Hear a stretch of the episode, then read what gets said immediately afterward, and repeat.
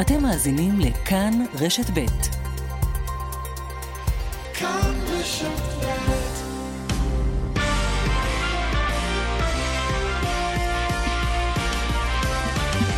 כאן ספורט, שלום לכם. בשורה גדולה יוצאת אתמול מגרמניה שמחליטה להגדיל בצורה דרמטית את סכום הפיצויים למשפחות י"א חללי אולימפיאדת מינכן.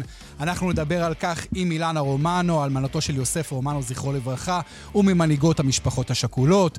אנחנו נהיה גם עם היורו בסקט ושליחנו שם ליאן וילדאו. אנחנו גם נהיה עם נבחרת כדורגל בנשים שתשחק הערב נגד בולגריה במוקדמות המונדיאל, ולא נשכח מ... משחק העונה הראשון שלנו, הפועל באר שבע נגד מכבי חיפה ביום שבת, אייל ברקוביץ' וסתיו אלימלך יהיו אותנו, ואנחנו גם נקנח עם החדשות הגדולות מעולם הטניס. בסוף החודש נובק ג'וקוביץ' הגדול מגיע לישראל. המפיקים של כאן ספורט הם אורית שולץ וקובי זרח, הטכנאים הם שמעון דוקרקר ויאיר ניומן, ואני יואב בורוביץ' איתכם עד השעה חמש.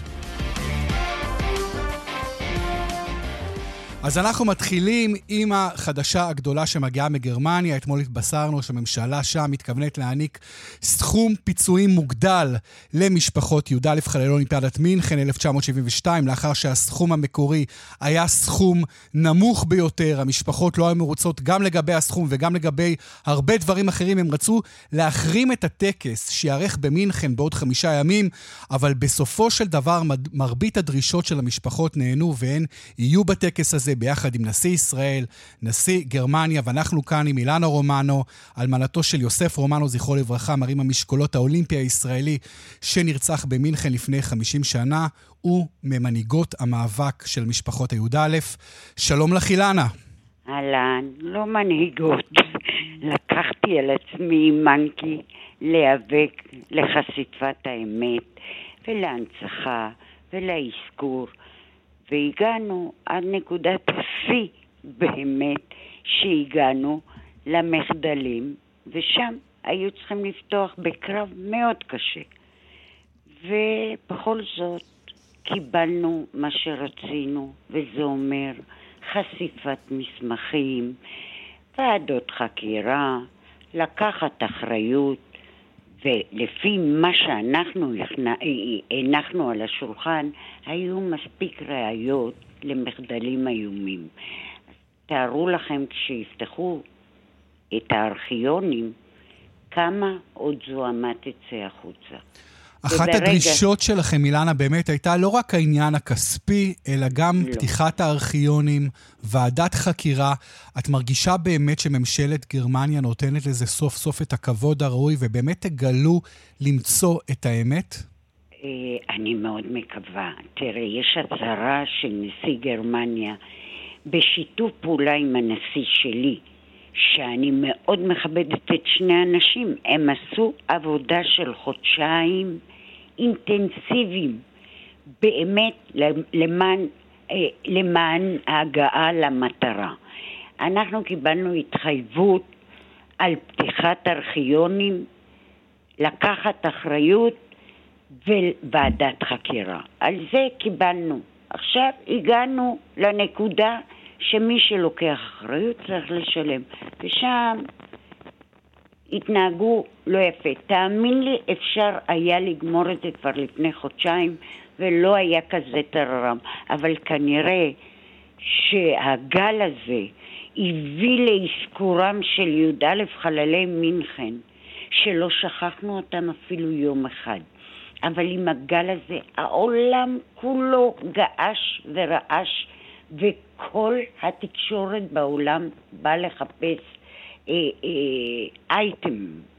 ואני כל כך שמחה להגיד שהגענו באמת לנקודת השיא ואנחנו ניסע לגרמניה. שלא תחשבו לרגע שלא הייתי רוצה להיות בגרמניה, אבל זה היה כבר מהלך סופי, שהיו חייבים לגמור איתו. שנים נלחמנו על דקה דומייה, ותומאס באך בכבודו בעצמו נתן לנו את הדקה דומייה.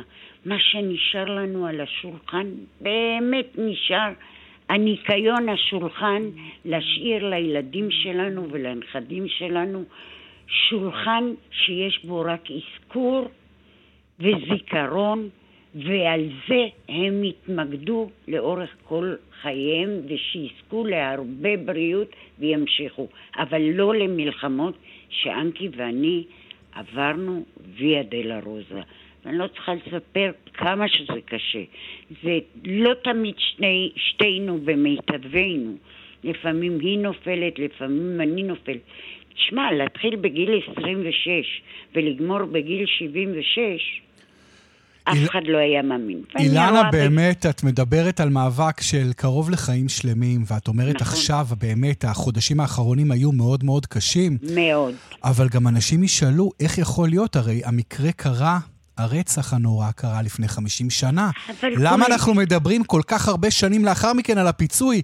למה הפיצוי הזה שעכשיו אתן סוף סוף מקבלות, למה לא קיבלתן לפני שנים רבות? אתה לא מבין שהם שלחו אותנו הביתה עם חוק התיישנות, שמנו ממיטב כספנו, יצאנו לשתי ערכאות.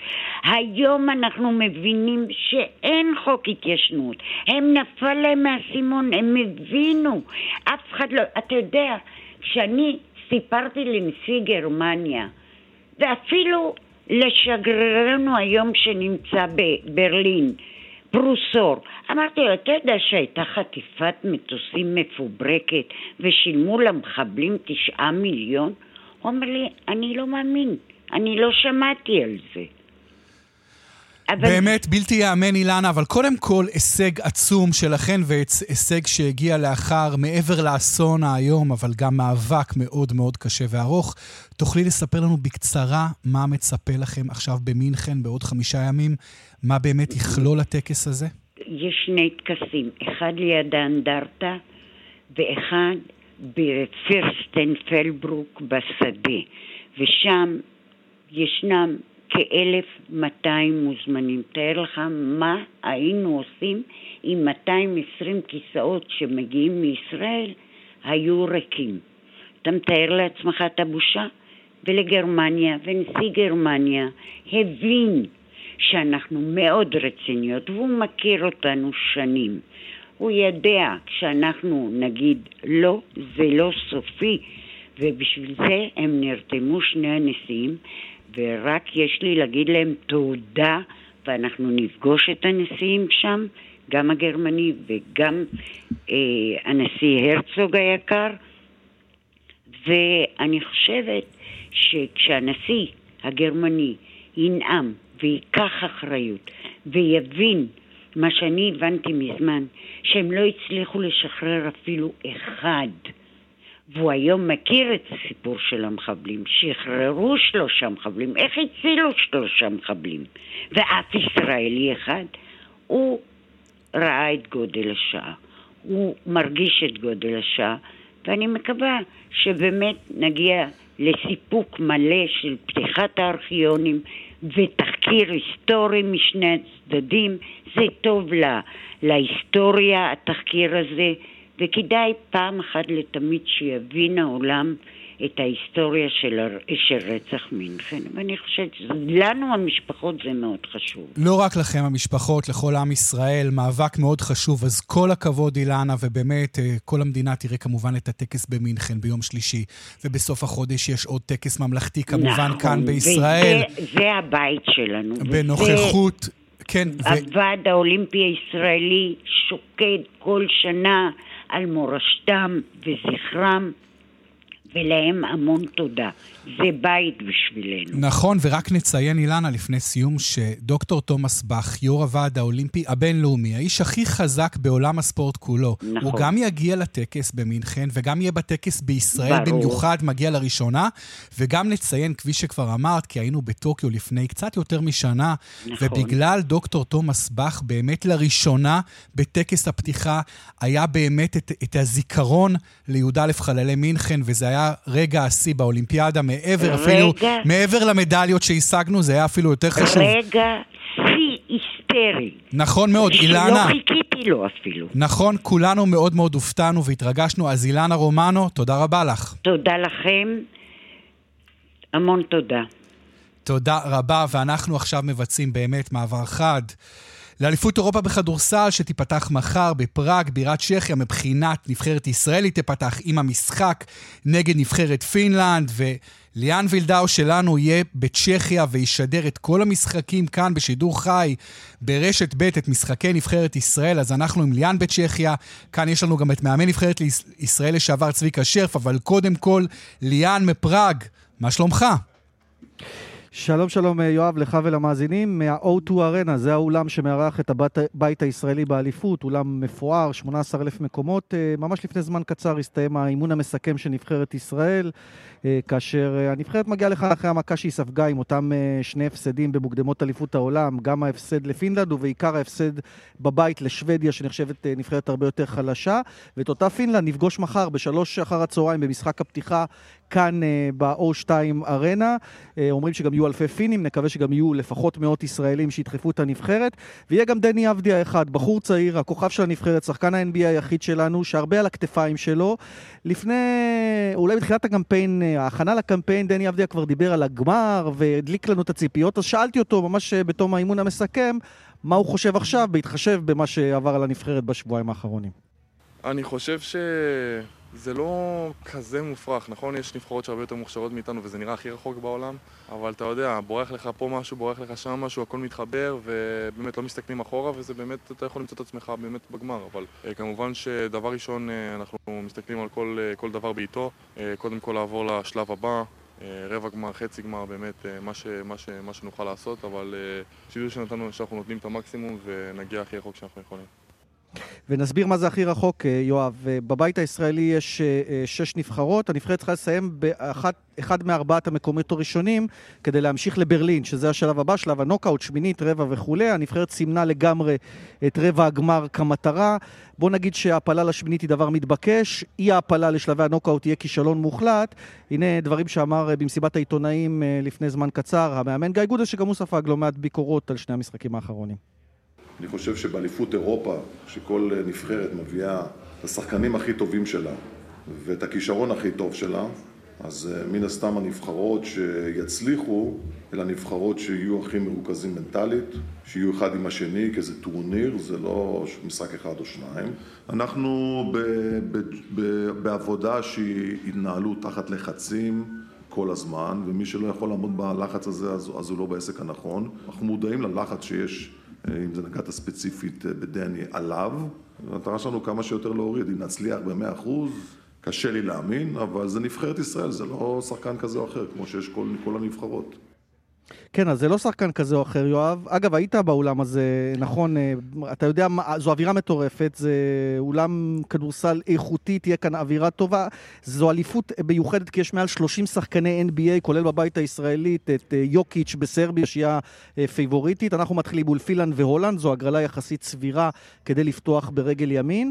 אה, הסגל התגבש ממש בימים האחרונים, כשהתברר שגם גל מקל, הקפטן, יוכל להשתתף, כאשר היה ספק בגלל שחותנו ווילי סימס נמצא במצב לא פשוט, ולא היה ברור אם הוא יוכל להיות בסגל או לא יוכל. מקל בסופו של דבר שהוא שחקן ותיק, חשוב, נמצא כאן, הנה מה שהוא אומר.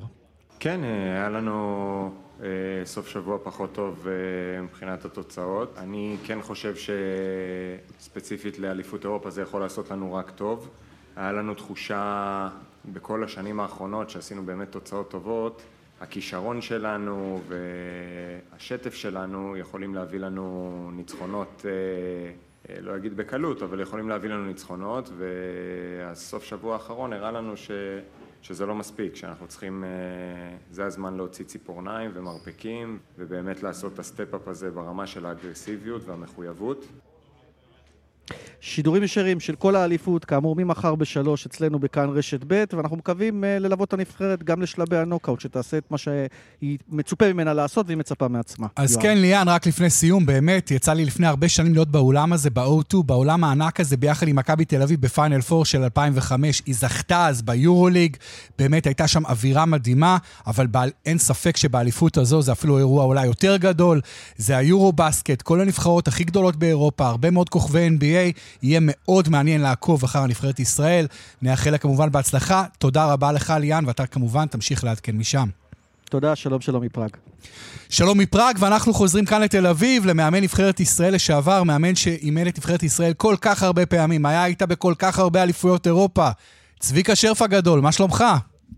ערב טוב, אחרי צהריים טובים, שלומי טוב. שלומך טוב, צביקה, ותגיד, שלומה של הנבחרת שלנו טוב? כי נראה על פניו שהיא מגיעה לאליפות אירופה הזו לא בצורה אידיאלית, לאחר שני הפסדים מאוד כואבים לפינלנד, לשוודיה, גם במפעל מאוד חשוב במוקדמות הגביע העולמי. באיזו פורמה אנחנו מגיעים לשם? אה, אם אה, אני כאיש מקצוע צריך להסתכל על המשחק האחרון של הנבחרת, אז אה, אנחנו מגיעים לפורמה לא טובה. אני חושב שאו אנשים קצת התבלבלו, או שלא שמו לב, או ששכחו. המשחקים נגד שוודיה ונגד פינלנד לא היו משחקי הכנה לאליפות, ולא היו משחקי ידידות. ולא הגענו למשחקים האלה בכושר טוב, למרות שהיה לנו הפעם בחלון הזה בצורה חריגה כ-25 ימי הכנה.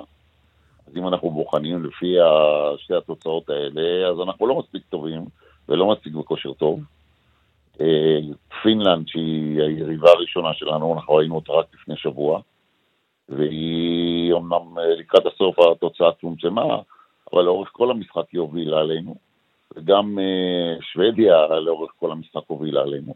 צריך להיות שינוי קיצוני מאוד ביכולת של הנבחרת, לדעתי, קודם כל בהגנה, אבל אם אני לוקח, מנסה להתעלות ולא להיות אה, רע, ולא להיות פסימי, אם אני לוקח משהו, אז הנבחרת הזאת היא תלויה בהתקפה, פחות בהגנה, אני לא צופה מכדורסל הישראלי לשחק אה, הגנה ברמה גבוהה, כי אנחנו מזניחים בכדורסל הישראלי את ההגנה.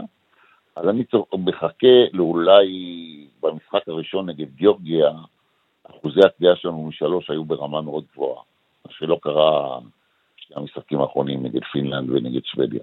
אז אם נוכל להרים את אה, אחוזי הקליעה שלנו מהשלוש בעיקר, כי אנחנו מרבים לזרוק מהשלוש, אה, אם נצליח גם להרים את הרמה שלנו בהגנה, אז בטח יהיה טוב. אז אולי נצליח לנצח את פינלנד, כי חשוב מאוד להתחיל את האליפות הזאת עם ניצחון, לפני המשחק שני נגד הולנד, שבלי לזלזל באף אחד, היא להערכתי הקבוצה הכי חלשה בבית. אז אם אתה מנצח את פינלנד, זה סיפור אחר. אם אתה מפסיד לפינלנד, המשחק עם הולנד מקבל אה, איזושהי אה, תמונה אחרת. אבל בוא נראה, נתרכז וננצח את אה, פינלנד ונחזיק להם אצבעות. צביקה, מי לדעתך באמת אה, שניים, שלושה שחקני המפתח, השחקנים הכי חשובים בקמפיין הזה? שניים, שלושה, לא יותר. תראה, אני old school. ו old school אומר גם ל-NBA, אמרתי, וגם כשהם אומרים מכבי תל אביב, אה, בונים קבוצה עם שלושה שחקנים. סנטר, שחקן פנים היום, רכז, ו... או שתיים או שלוש טוב. ככה בונים קבוצה ב-NBA, ככה בונים קבוצה גם בזה. אז אנחנו, לא יודע אם להצביע לך מי הרכז המוביל שלנו, מי הרכז היחיד שלנו, הרבה מאוד דקות, מה שלא היה פעם, אנחנו משחקים עם שני רכזים, ואז אנחנו הופכים לנמוכים ופחות פיזיים. Uh, הסנטר המוביל שלנו ביכולות, בתפוקה, הוא היה עד עכשיו רומן סורקין, שהוא בעצם ארבע, ואו ג'ק כהן, שהוא בעצם ארבע, ואו תומר גינת, שהוא בעצם ארבע, ואו נמרוד לוי, שהוא בעצם ארבע. ספרתי לך ארבעה שחקנים שהם כביכול הסנטר היחידי, לפחות מבחינת המידות וסגנון המשחק, זה זרמנסון, אבל לא ראינו אותו לפחות בארבעה משחקים האחרונים, נכון?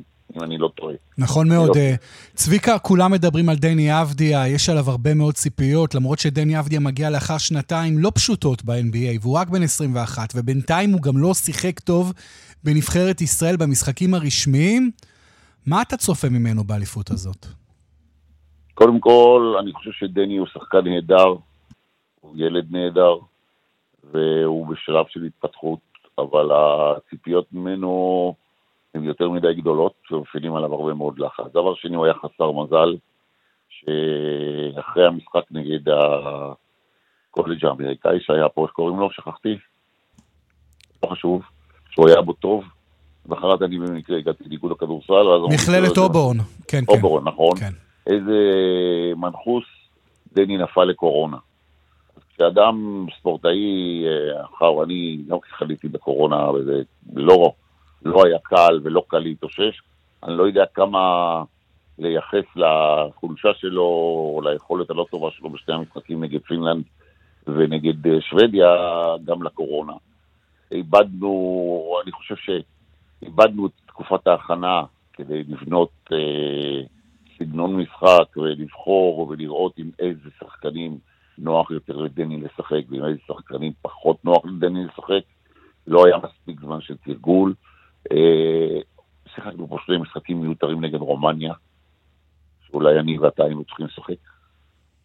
והיינו צריכים לפחות להביא לפחות אה, קבוצה, כי יש 12 קבוצות, אני עכשיו רואה את המשחק של בוסניה, הרצגובינה והונגריה. עכשיו, משחק בבוסניה הרצגובינה נורקיץ'. נורקיץ' הוא שחקן בפורטלנד, ב-NBA, שהוא שחקן בכיר, עם מספרים ועם תוצאות יותר טובות מדני. אתה מסכים איתי? אין ספק, גם שחקן הרבה יותר ותיק ממנו, בוודאי. רגע, רגע, רגע. והם לא יגיעו, הם לדעתי, שתי, גם הם, בוסניה, לא יגיעו אפילו לרבע הגמר. יש לנו בית נוח, אבל יש בכל נבחרת שחקן NBA אחד או שתיים בכירים.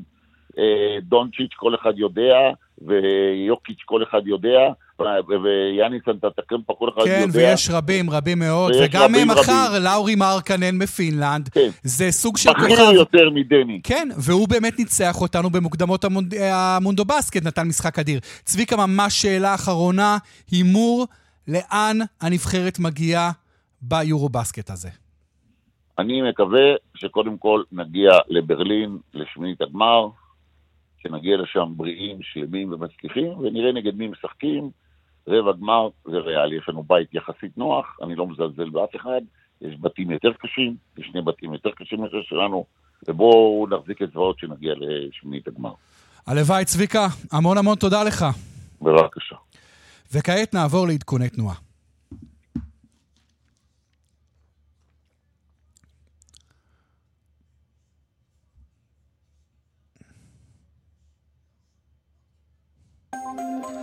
בדרך 66 דרום העמוס ממשמר העמק עד צומת מגידו. בדרך החוף צפונה עמוס מגש עד נתניה, ובהמשך ממחלף חבצלת עד מכמורת. באיילון צפונה עמוס ממחלף חולון וקיבוץ גלויות עד הרצליה, דרומה ממחלף רוקח עד לגוארדיה. דיווחים נוספים בכאן מוקד התנועה, כוכבי 9550, ובאתר שלנו. שלום, אנחנו בכאן ספורט, תוכנית הספורט של רשת ב', וכעת אנחנו מתחילים את פרק הכדורגל בתוכנית שלנו. נבחרת הנשים של ישראל תשחק הערב נגד בולגריה במסגרת מוקדמות המונדיאל. אחת מכוכבות הנבחרת היא נועה סלימהוגיץ', הקשרית המוכשרת בת ה-18 שכבר הספיקה לשחק במילאן, וכיום היא בגרמניה. ש- שלום נועה, מה שלומך? אני בסדר גמור, הכל בסדר. מתרגשים לקראת המשחק נגד בולגריה? כן, ללא ספק מתרגשות ומוכנות. מתרגשות כמובן. אה, נועה, ספרי לנו קצת על ההכנות של נבחרת ישראל. אתן מגיעות לאחר אה, שני ניצחונות רצופים, זה דבר די מיוחד ככה במוקדמות מונדיאל. נכון שאנחנו לא נשחק במונדיאל, אבל עד כמה באמת הנבחרת הזו מתחברת, ועד כמה המשחק הערב נגד, נגד בולגריה הוא משחק חשוב. אמ, כן, אנחנו באות אחרי שתי משחקים, אה, שתי ניצחונות, ומשחקים טובים שלנו, ו... מרגישים את הביחד שלנו ומרגישות שהכל מתחיל להתחבר לנו. אמ, המשחק הזה, ברור שהוא חשוב, למרות שאין לנו כרגע סיכוי לעלות למונדיאל, אבל הוא חשוב לדירוג והוא חשוב לנו כקבוצה וכנבחרת, ואני חושבת שאנחנו באות לנצח. נועה, את רק בת 18, אה, אבל את כבר אה, כדורגלנית מקצוענית בחו"ל, את שיחקת במילאן בעונה האחרונה, עכשיו עברת לפוצדם הגרמנית, הליגה הגרמנית בכדורגל נשים, אחת החזקות בעולם. ספרי לנו קצת על הקריירה שלך באירופה. אמ, כן, אז כמו שאמרת, שנה שעברה הגעתי למילאן, לעונה אחת. אמ, קיבלתי המון דברים כשחקנית וגם כבן אדם למדתי המון על עצמי. אה, השנה עברתי לגרמניה, החלטתי לאתגר את עצמי עוד יותר ולחזק את מה שאני חלשה, ואני חושבת שגרמניה זה, זה המקום לעשות את זה. אה, אני מרגישה שאני מקבלת דברים שונים, ואני חושבת שבגלל שבזכות שרוב השחקניות בנבחרת כרגע הצעירות מנסות לצאת לאירופה, זה משהו שמאוד uh, עוזר לנו, כי בסופו של דבר כל אחת מביאה משהו, אחת מביאה משהו מארצות הברית, מגרמניה, מאיטליה, ובעצם זה מה שנותן לנו המון בתוך הנבחרת. ספרי לנו בבקשה איפה גדלת בישראל ואיך הגעת אה, לתחום הכדורגל. וואו, אמ, נולדתי בירושלים, וכשהייתי בגיל 6 עברנו לנתניה, ואימא שלי פשוט שאלה אותי איזה חוג את רוצה להירשם, ובלי למצמץ אמרתי כדורגל. והיא אמרה, בסדר, ניתן לה כדורגל, בטח יעבור לה אחרי שנה, היא לא באמת תשקיע, היא לא באמת תרצה את זה. וכמו שאתם מבינים, רציתי את זה, והמשכתי. התחלתי לשחק עם בנים, שיחקתי עד גיל 12 במכבי נתניה. לאחר מכן נכנסתי לאקדמיה והתחלתי לשחק בעמק חפר בקבוצת אנשים, ומשם למילאן, גרמניה, וזה הסיפור שלי בינתיים. ונועה, את מרגישה שכדורגל הנשים בישראל באמת מתפתח? אה, אני חושבת שבשנים האחרונות הוא די אה, עמד במקום. אני חושבת שכדי שהליגה תהיה יותר חזקה, זה צריך להתחיל מהכי למטה, מהבנות הכי צעירות ומהטרומיות. אה, אבל אני כן חושבת שיש יותר מודעות, וגם מסביב, גם מבחוץ לכדורגל וגם מבפנים, וגם יש רצון, שזה הכי חשוב, שבאמת יש רצון לפתח את זה. וכן, חד משמעית אני מרגישה שזה מתפתח. כי בעולם כולו אנחנו יודעים שזה ענף הספורט הכי מתפתח, הכי גדל בעולם, וזה כולל גם נשים וגם גברים. באמת, כדורגל נשים מתחיל לתפוס בטירוף. אה, כן, ללא ספק יש לנו עוד המון המון המון לאן לשאוף ולאן להגיע, שאני חושבת שזה גם משהו שהוא טוב. אה, יש לנו עוד דרך ארוכה, אבל אני חושבת שצריך להתחיל לאט לאט, ועם זה שנתחיל להביא תוצאות ונתחיל לנצח, הדברים הרבה יותר uh, יתקדמו. אבל אנחנו כרגע, עם מה שיש לנו, מנסים לעשות את הכי טוב שלנו, ואני מאמינה שעם התוצאות יבואו כל הדברים האחרים.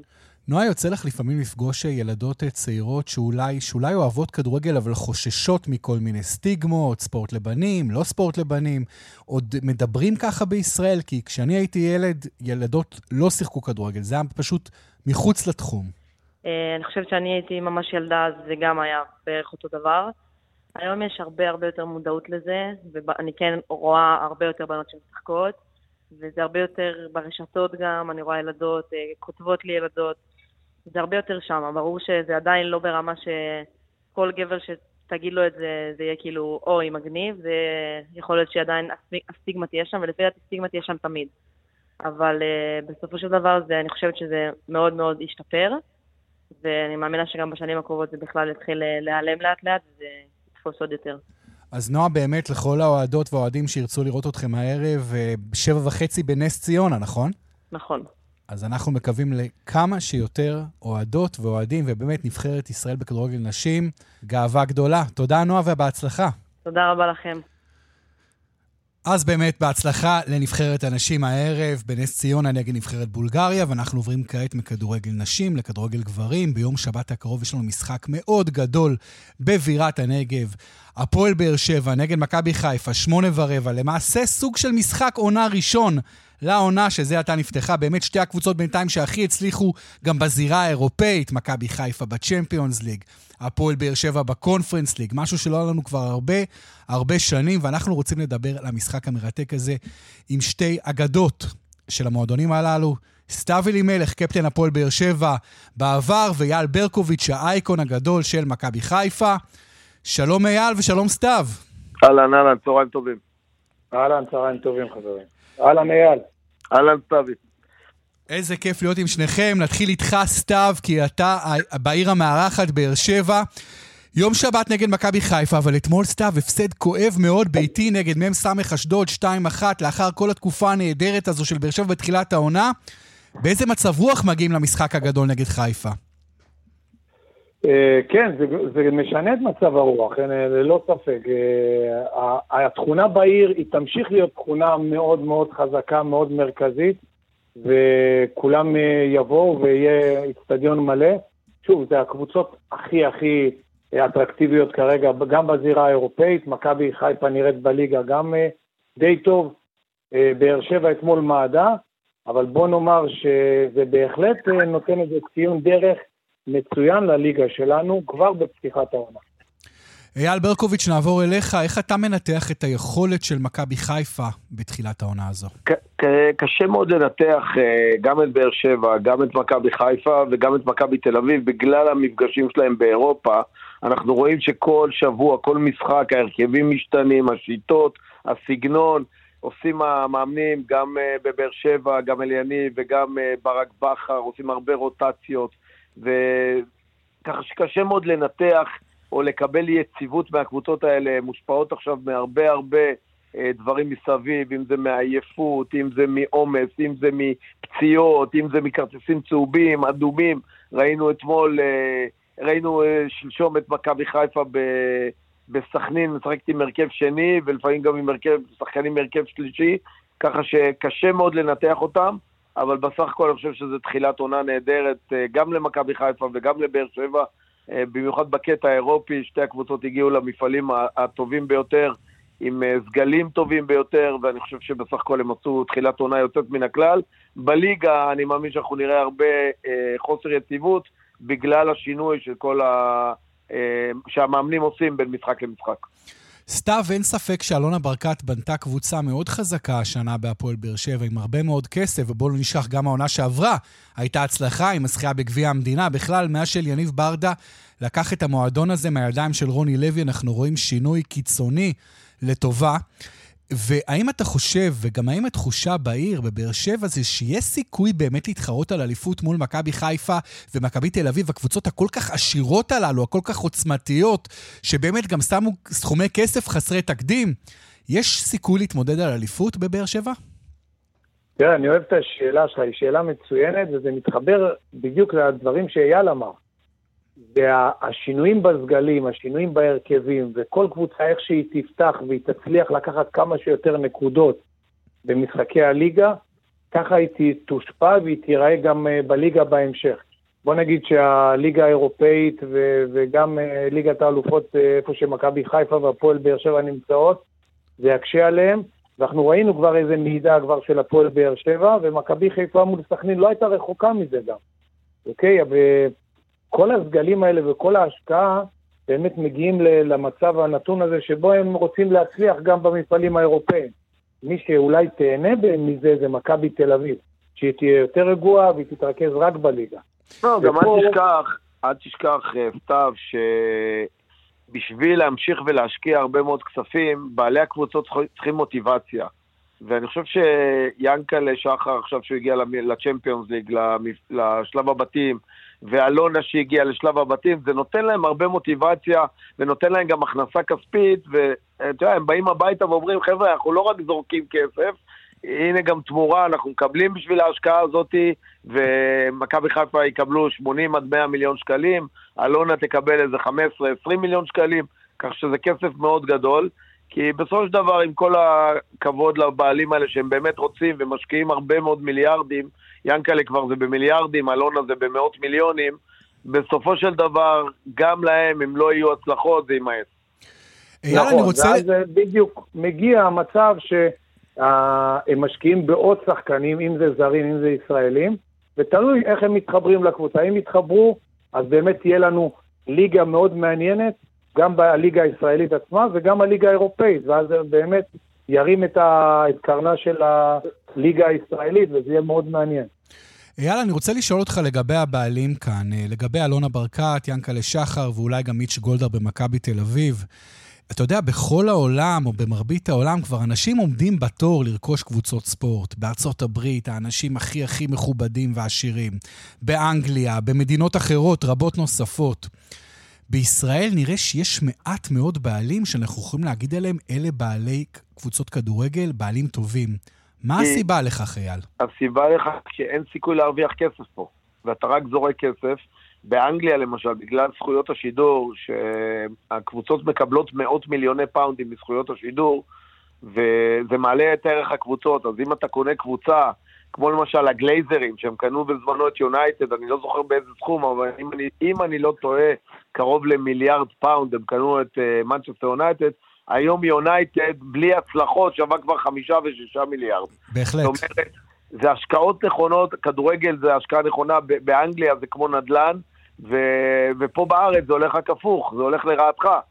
ואתה יודע, בסופו של דבר אנשי עסקים רוצים גם להרוויח כסף, ובכדורגל בישראל אי אפשר להרוויח כסף. אז הם עושים את זה רק בשביל הכבוד, בשביל הפרסום, בשביל התרומה לקהילה, בשביל הדברים האלה, אבל בסך הכל עסק כלכלי אתה לא רואה פה, ובגלל זה אתה לא רואה. חוץ מזה, יש בכדורגל הישראלי הרבה אלימות, הרבה גזענות, והרבה בעלי קבוצות לא רוצים להיכנס לזה. אני מכיר הרבה חברים, סתם לדוגמה, יש לי חבר שהוא, שהוא יש, הוא עשה איזה אקזיט והוא מיליארדר, אוהד שרוף מגיל אפס את בית"ר ירושלים, חולם על בית"ר ירושלים, שבזמנו אמרתי לו בוא תיקח את בית"ר ירושלים, והוא אמר לי אייל, אני, אני מפחד מהאלימות הזאת, אני מפחד מהגזענות הזאת, וזה לא מתאים לי כל הדברים, אני לא רוצה שיבואו אליי הביתה. אז אה, אפשר להבין את זה. סתיו, אה, בבאר שבע אנחנו יודעים, מאוד מעריכים את אלונה ברקת, מאוד אוהבים אותה, אבל אתה רואה באמת את היום שבאר שבע תהפוך לסוג של אימפריה כזו, שאלונה ברקת לא תצטרך כל שנה ממש, אתה יודע, לדחוף את היד כל כך עמוק לתוך הכיס, לשים כל כך הרבה כסף בחשבון. פרטי. זה זה לא. יקרה בכדורגל הישראלי. סתיו, זה לא צריכים יקרה. לקחת בחשבון, צריכים צריכים לקחת בחשבון שאלונה, בניגוד ליאנקלה ולמיץ', מתחילה במינוס 20 מיליון, בגלל המגרש הקטן. נכון. ומיץ' יש להם הכנסות מטורפות מכרטיסים ומינויים, מה שאין לאלונה. נכון, נכון. נכון מאוד, וגם המגרש הזה, שהוא מגרש נפלא, אבל הוא לא כזה גדול, הוא גם לא מלא במרבית המשחקים, צריך להגיד את האמת. אבל סתיו, אתה רואה באמת את המצב ש, שאיצטדיון טרנר יהיה סולד אאוט בכל משחק. אתה יודע, זה, זה, תראה, זו אימפריה אני- אזורית, הפועל באר שבע. לא, אה, הוא סולד אאוט, הוא סולד אאוט, תראה, גם במינויים, באר שבע אה, פשוט אה, מינויים כמעט, אין, אין להשיג מינויים, ונשארים מעט מאוד כרטיסים, ושוב, מה שחייבים גם לתת לקבוצה היריבה, אבל זה לא יקרה בכדורגל הישראלי, שאתה רואה שמחר אה, מישהו לא מכניס יד לכיס, זה בדיוק מה שאייל אמר. אין להם ברירה, כי הם, הם תורמים לקהילה, הם עושים, הם נותנים. מצד שני, אם הם לא יכניסו לכיס, הקבוצות שלנו לא יגיעו למעמדים האלה באירופה, לא יגיעו לשלבים האלה, לא יצליחו, ואתה רואה גם את נגיעת הזהב של, של ברדה בקבוצה, אתה רואה את השדרוג הזה, זה שוב, השילוב של הכנסת היד לכיס של אלונה, ביחד עם המקצועיות של אליניב, וזה קורה. אותו דבר, אה, אותו דבר עושה אה, ינקלה.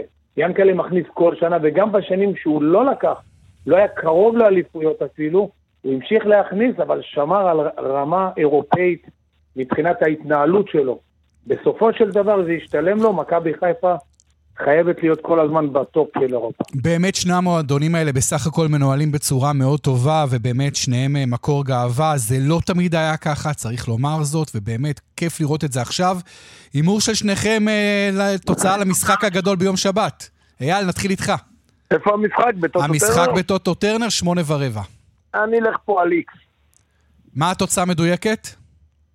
בוא נלך על 2-2, שיהיה מעניין. אטרקטיבי.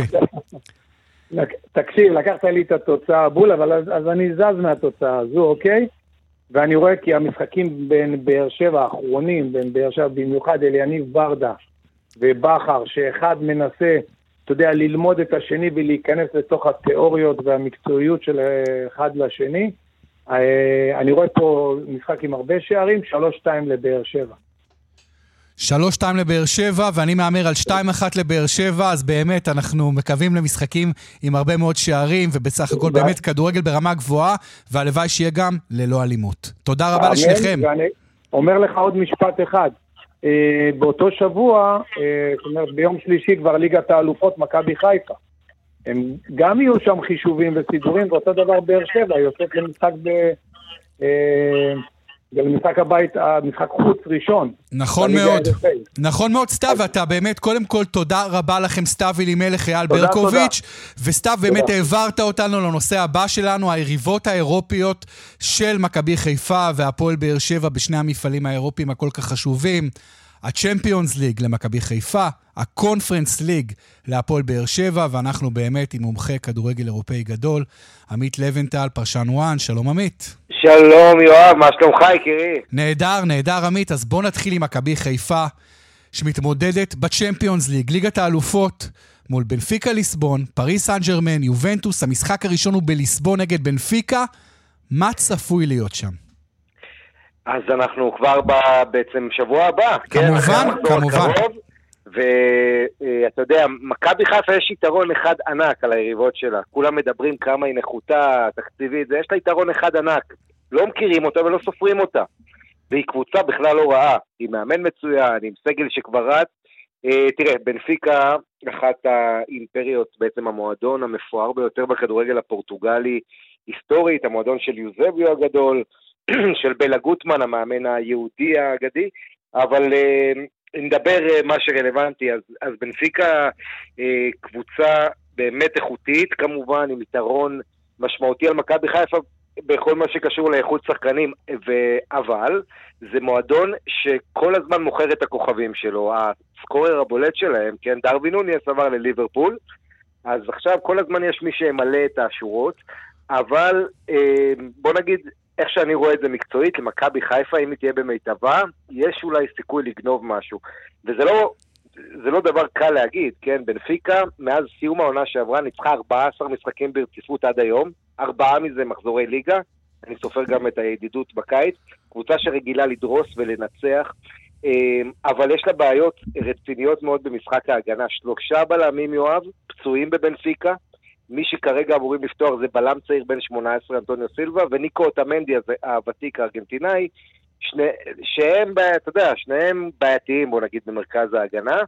אה, ואם בנפיקה קצת תזלזל, אז uh, מכבי חיפה עם הראש המבריק של בכר ועם האיכות של הסגל שלה יכולה בהחלט להכות שם עם איזה תיקו, אבל שוב, בנפיקה פיבוריטית גדולה, יש לה את גונסלו רמוס, חלוץ שמפציץ uh, שערים, יש לה את רפה סילבה שהוא קוסם כדורגל, אנצו פרז, קשר ארגנטינאי אחורי שהולך להיות בטופ של אירופה בשנים הבאות, הגיע הקיץ מריבר, אנצו פרז באמצע כדאי לשים עין עליו, uh, ועוד לא מעט שחקנים, אבל זו קבוצה ש... המון המון רעש היום בחלון העברות, בסגירה שלו, הם מביאים בלם, מביאים שחקנים, משחררים שחקנים, אין להם שקט תעשייתי, ולכן מכבי חיפה, בעיניי זה מאוד חשוב לה, המשחק הזה, כי אם היא לא מוציאה פה נקודה, אחר כך בבית מול פריז ובחוץ מול יובנטוס, שני המשחקים הבאים, אה, זה לא יהיה יותר קל. אין ספק, עמית, בנפיקה ליסבון זו אימפריית כדורגל, ופריס סן ג'רמן ויובנטוס אמורות, לפחות על הנייר, להיות קבוצות אפילו יותר חזקות. אז יריבות סופר קשות למכבי חיפה. בואו נעבור עכשיו ליריבות של באר שבע כן. בקונפרנס ליג. פריז, פריז ברמה אחרת, יובה ובנפיקה יש להם בעיות, וחיפה תנסה לנצל את זה. בהחלט. בואו נדבר על היריבות של באר שבע. בכלל, ההישג של באר שבע להפיל לשלב הבתים של הקונפרנס ליג זה לא טריוויאלי, זה הישג יפה מאוד לכשעצמו. עכשיו... הקבוצה מבירת הנגב תתמודד נגד ויה ריאל, אוסטריה ווינה ולך פוזנן. תן לנו ממש ממש בקצרה קצת על הקבוצות הללו, ואיפה אתה לך... חושב שבאר שבע תסיים בבית הזה? ממש בקצרה. בקצרה ממש. אז ככה, ויה ריאל, מועדון ב-level אחר. יותר טובה מבנפיקה ויובנטוס שמתמודדות בליגת האלופות עם אה, מכבי חיפה. ויה ריאל ת, תסיים מקום ראשון בבית הזה, היא הקבוצה הכי טובה בכל המפעל הזה. אז, אז במובן הזה... הפועל באר שבע אין לה באמת סיכוי לסיים מעל ויה ריאל, שהיא קבוצה מטורפת באיכות שלה, והעונה הזו לטעמי תסיים בטופ 4 בספרד, אבל היתרון של הפועל באר שבע זה שתי היריבות הבאות.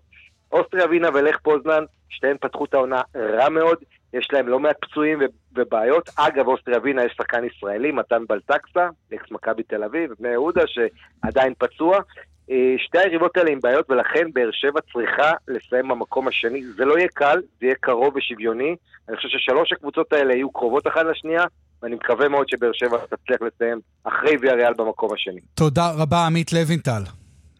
בשמחה. אז באמת, בהצלחה לבאר שבע וחיפה. נעבור עכשיו לדיווחי התנועה.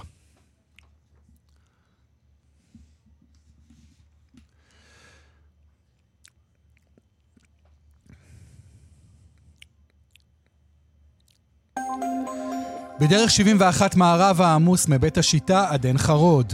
בדרך 6 צפונה עמוס ממחלף נחשונים עד מחלף אייל. בגאה דרומה עמוס ממורשה עד גבעת שמואל. צפונה ממחלף מסובים עד גבעת שמואל. דיווחים נוספים בכאן מוקד התנועה כוכבי 9550 ובאתר שלנו.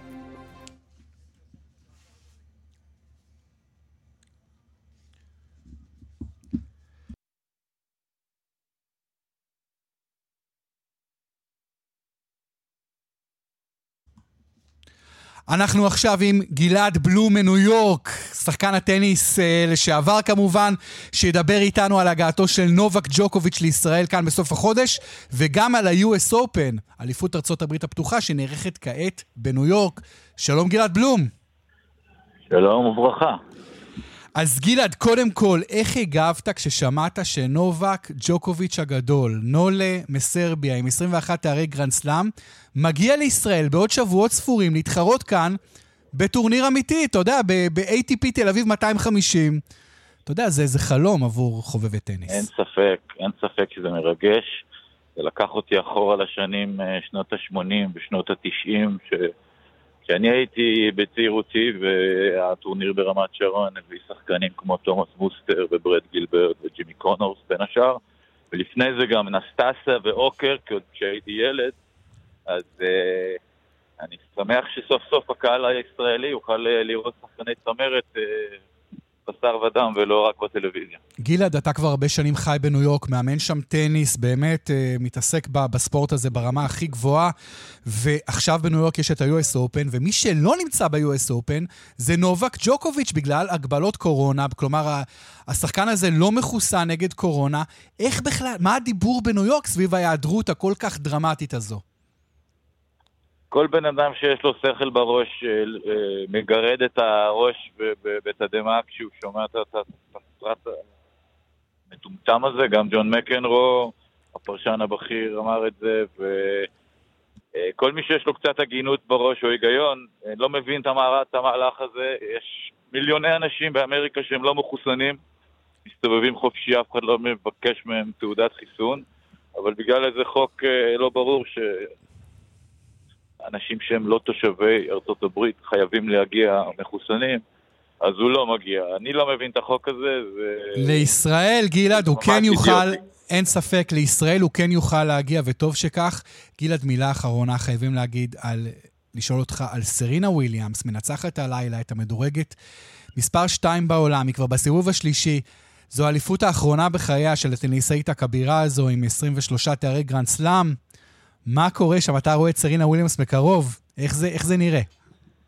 אה, יש פה פסטיבל רציני, ביום הראשון עשו לה טקס אה, שעבר בגבול אה, הטעם הטוב, אבל זה מדהים, היא ניצחה את שחקנית מספר 2 בעולם, וזה על הנייר הפתעה, אבל זה לא ממש מפתיע, כי אנחנו יודעים שעדיין יש לה הרבה טניס בידיים, למרות שהיא כבר לא ילדה ויש לה קצת בעיות של...